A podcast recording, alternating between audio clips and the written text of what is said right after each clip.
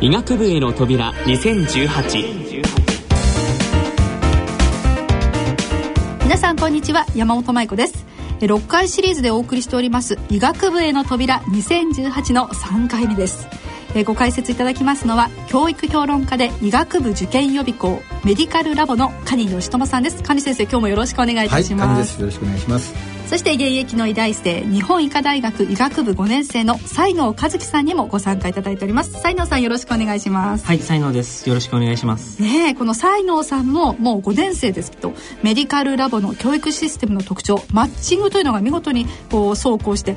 え日本医科大学に合格されたというわけなんですよね。塾で塾に通ってた時のことちょっとお話してもらってもいいですか？そうですね。僕の場合は、うん、日本医科大学に、が第一志望だったので、うん、どっちかというともう自分の得意なものを全部日本医科大学に向けていったという先生と作り上げていったというような状況でした、うん、なんか本当にお二人並んでるのを見ると本当に二人三脚で行ったんだなっていうオーラが出てますよ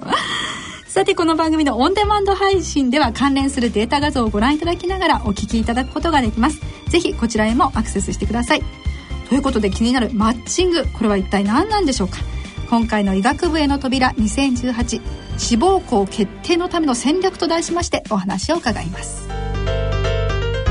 医学部への扉2018この番組は医学部受験予備校メディカルラボの提供でお送りします。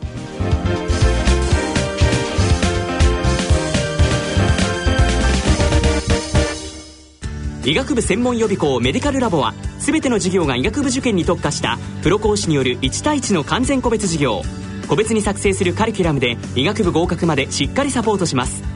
詳しい資料はメディカルラボで検索。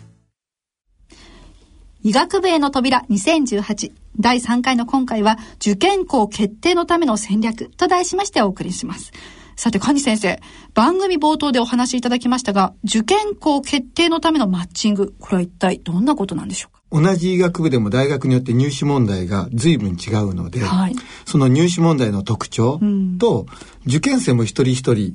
こう学力特性があるもんですから、はい、そこの相性を見比べて、うん、その相性のいい大学を受験していくっていうのがこのマッチングっていう考え方になってます。いやでも先生も医学部受験するなんていうかもう全部頭良くて何でもできるんじゃないかって思ってしまうんですが、その中でも学校に合わせた対策、そうですね。進めていくわけですそうですね。例えばその非常に考える力がある子たちとか、読解力がある子たちって、意外と覚えるのめんどくさがります。考えればできちゃいますから。だから、手早く解く方法を覚えずに、毎回も自分の頭の良さを使いながらやっちゃう子がいたりすると、その長文読解でも、うん、えー、語彙とか文法っていうのを覚えずに、うん、もう自分の読解力だけで解けちゃう。うん、でこういう子になると例えば英作文とか文法問題などちょっと苦手になるもんですから、やっぱり読解中心の大学を受けさせてあげるとか、逆にそういう子は時間がかかるので、問題量の多い大学を受けると不利になるんで、はい、問題量が少ない大学を進めるとか、そんな風にしてこうマッチングやっていってます。その分析の要素、マッチングの分析の要素というのは例えばどんなものがありますか？そうですね。うん、まずは入試問題に関しては4つです。一、うん、つは問題自体の難易度。はい、うん、それから問題量、うん、出題形式。と品質分野、この4つの要素とあと配点比率も含めてですね、マッチングをやっていきます。なるほど。で、生徒については、例えばその、えー、スピード、うん、問題量に適用できるスピードがあるかどうか、うん、えー、どれぐらいの難易度の問題が解けるようになってるのか、うん、得意分野、不得意分野、うん、それからどういう形式の出題が得意なのかっていうのを見ながら、うんあの、相性診断をしながら受験校を選んでいってます。なるほど。まあ、西野さんは日本医科大学の他にもいろいろ私立に合格されているんですよね。ちょっと説明していただけますか、二人で。まず受かった大学っていうのはどこだったんですか？日本医科大学以外にも、大阪医科大学や愛知医科大学、藤田大学、うん、あと金沢医科大学が僕は受かりました。すごいですね。そうですね。この今受けていただいた大学だと、やはり日本医科大学は入試問題の難易度自体が高い大学になります。で、問題の難易度自体は高いものの、問題量が非常に多いというわけではなくって、うん、ですから、スピードよりも、うん、うん、あのー、高いレベルの学力を、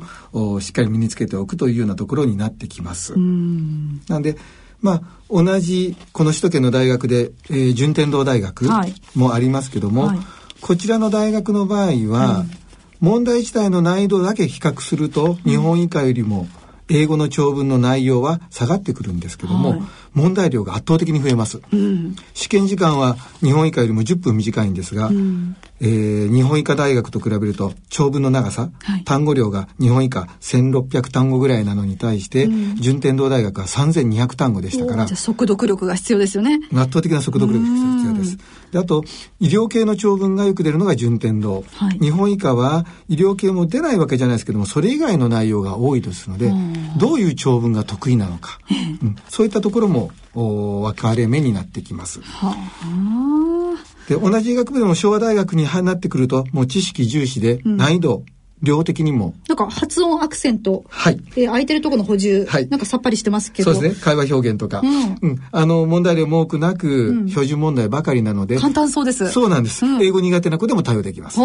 から、英語苦手な人は、こういう大学へ選ぼうとか、うん、そういうのも一つマッチングの考え方になります。ただ、簡単そうに見えるからといって受かりやすいというわけでは。そうですね。これ高得点勝負なので、はい、ミスが多い子は不利になります。うん、逆に、ミスが多そうな子は、ある程度の難易度が高い大学学で、うん、うん、あのー、大門を落としても合格できるような大学を受けた方がいいかもしれません。これはその医学部だけじゃなくて、他の学部にも言えることですよね。ではあります。ただ医学部の場合、倍率が高いんで、そこの精度を上げていかないと、うん、合格が厳しくなってます。才能さん、振り返ってみて、自分のその受験校選びっていうのは、この自分の得て増えてあったと思うんですけど、即してみてどう、どうですかね？合ってか、合ってたかなと思います？そうですね。うん、僕の場合は、数学が他の科目よりもちょっと苦手で、うん、日本医科大学ってちょっと数学が難しいって言われてたので、そうですね。あんまり差が、数学では差がつかないはずだったんですけど、ちょっと一個上の、うん、僕の今の6年生が入試受けた時はすごく簡単になって、で、それを聞いた時はちょっとどうしようかなって。反動現象が起きるんじゃないかと。次の年は難しくなるんじゃないかと。けど、うん、またちょっとやっぱ難しくなりました。やっぱりそうなんですか。うん、難しいことがでも彼にとって不利ではなくて、えー、その差がつきにくいんです、逆に。数学が得意な子でも、正直日本以下の数学難しいもんですから解ききれない子がいて、ええ、だから彼の場合はある意味日本以下は向いていたのかもしれないです。その辺の分析っていうのも先生と一緒にお話しして詰めていったりしたんですか、はい、うん。ねなんかこういろんな学校がありすぎて正直親も子供もわからないっていう部分が多いと思うんですけど、はい、かなりじゃあ情報をこう精査してメディカルラボさんも過去問かなりそうですね。見てらっしゃる。これはもう国公立も私立も毎年すべての大学の入試問題を分析してやっています。で、例えば国公立の医学部、同じ国立大学でも入試問題難しい優しいっていう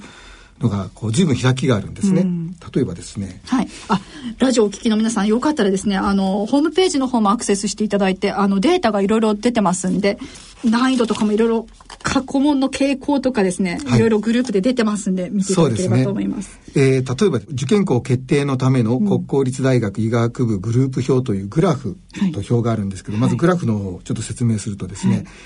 これあのー、このグラフは医学部、うん、国公立の医学部の中で比較的入りやすいイメージ、うん、ベネッセの模試で偏差値75以下の大学をグループを集めてあるんですけども、うん、横軸がセンターの目標点。はい、これでいくと、85、86、87%、9割弱ぐらいの目標点になってます。で、グラフの縦軸が、えー、二次試験の目標点になります。はい、これ合格最低点を基準に出してますけどね。例えば一番上秋田大学がありますが、うん、秋田大学はセンター試験で86%を取った時に、うん、二次試験で80%で取って合格ラインギリギリなんです。すごい戦いですね。うん、はい、でということはその難問が出ないんです。標準問題が多くて、はい、合格する子たちは大体二次試験も85%以上取ってるんです。うん、つまりえー、比較的標準問題で高得点勝負の大学が上の方の大学なんですね。なるほど。落とせないってことですね、そうなります。ね、はい。で、下の方の大学は難しくなります。はいうん、偏差値70以上超えていても、うん、例えば、福島県立医大は45%、うん、半分取れないんです。えー、宮崎大学も46%ぐらい。うん、宮崎でも総合大学ですけども、英語は医学部用の問題ですごく難しいです。あの英作文の量が半端なくって、えー、例えば英語の長文を英語で説明する大問、それから英語の長文を英語で要約する大問、あと英語で自由英作文を書く、あと難しい日本語を英語に直すとか、とにかく英作文の量が多く難易度も高いので、まあこのレベルの受験生でも半分取れないような問題になってます。だからどこの大学、まあその英作文が得意な子はまあ宮崎向いてると思うんですが、えー、英作文苦手な子であれば、うん、いくら学力が高くても、うん、やっぱりこの大学を受けると不利になりますので、ね、そういう難易度や内容を見ながらやっぱり受験校を選ぶことが大事だと思っています。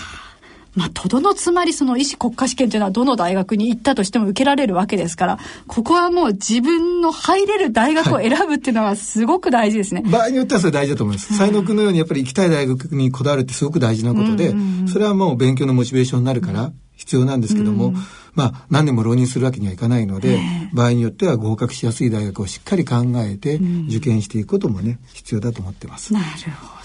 こう、医学部って、まあ、入ってからもそうですけど、こう、特徴的というか、ね、やっぱり受け方も独特ですね。そうですね。うん、なるほど、なるほど。というわけで、才野さん振り返ってみて、あの受験の日々いかがでしたか？いや、厳しかったですね、本当に。もう、でも先生とずっと、もう二人三脚というか、うもう、ずっと同じ日々の繰り返しを地道にやってって、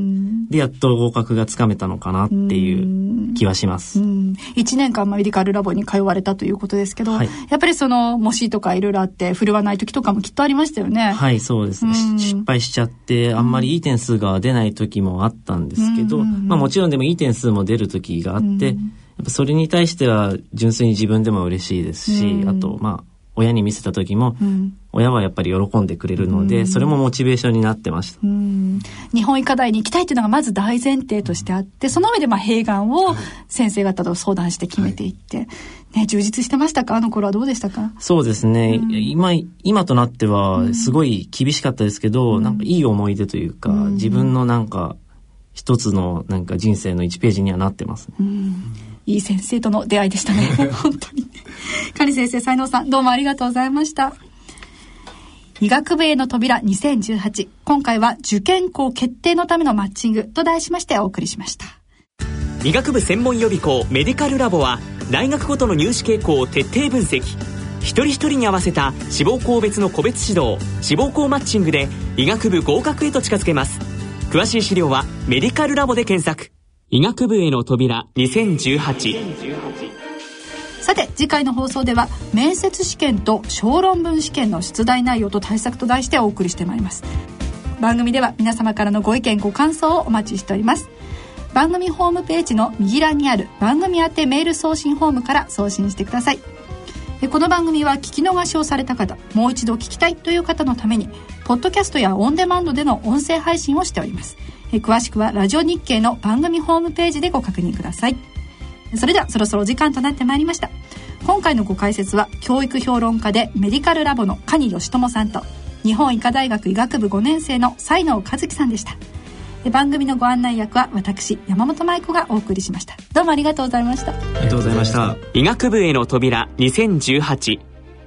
この番組は医学部受験予備校メディカルラボの提供でお送りしました。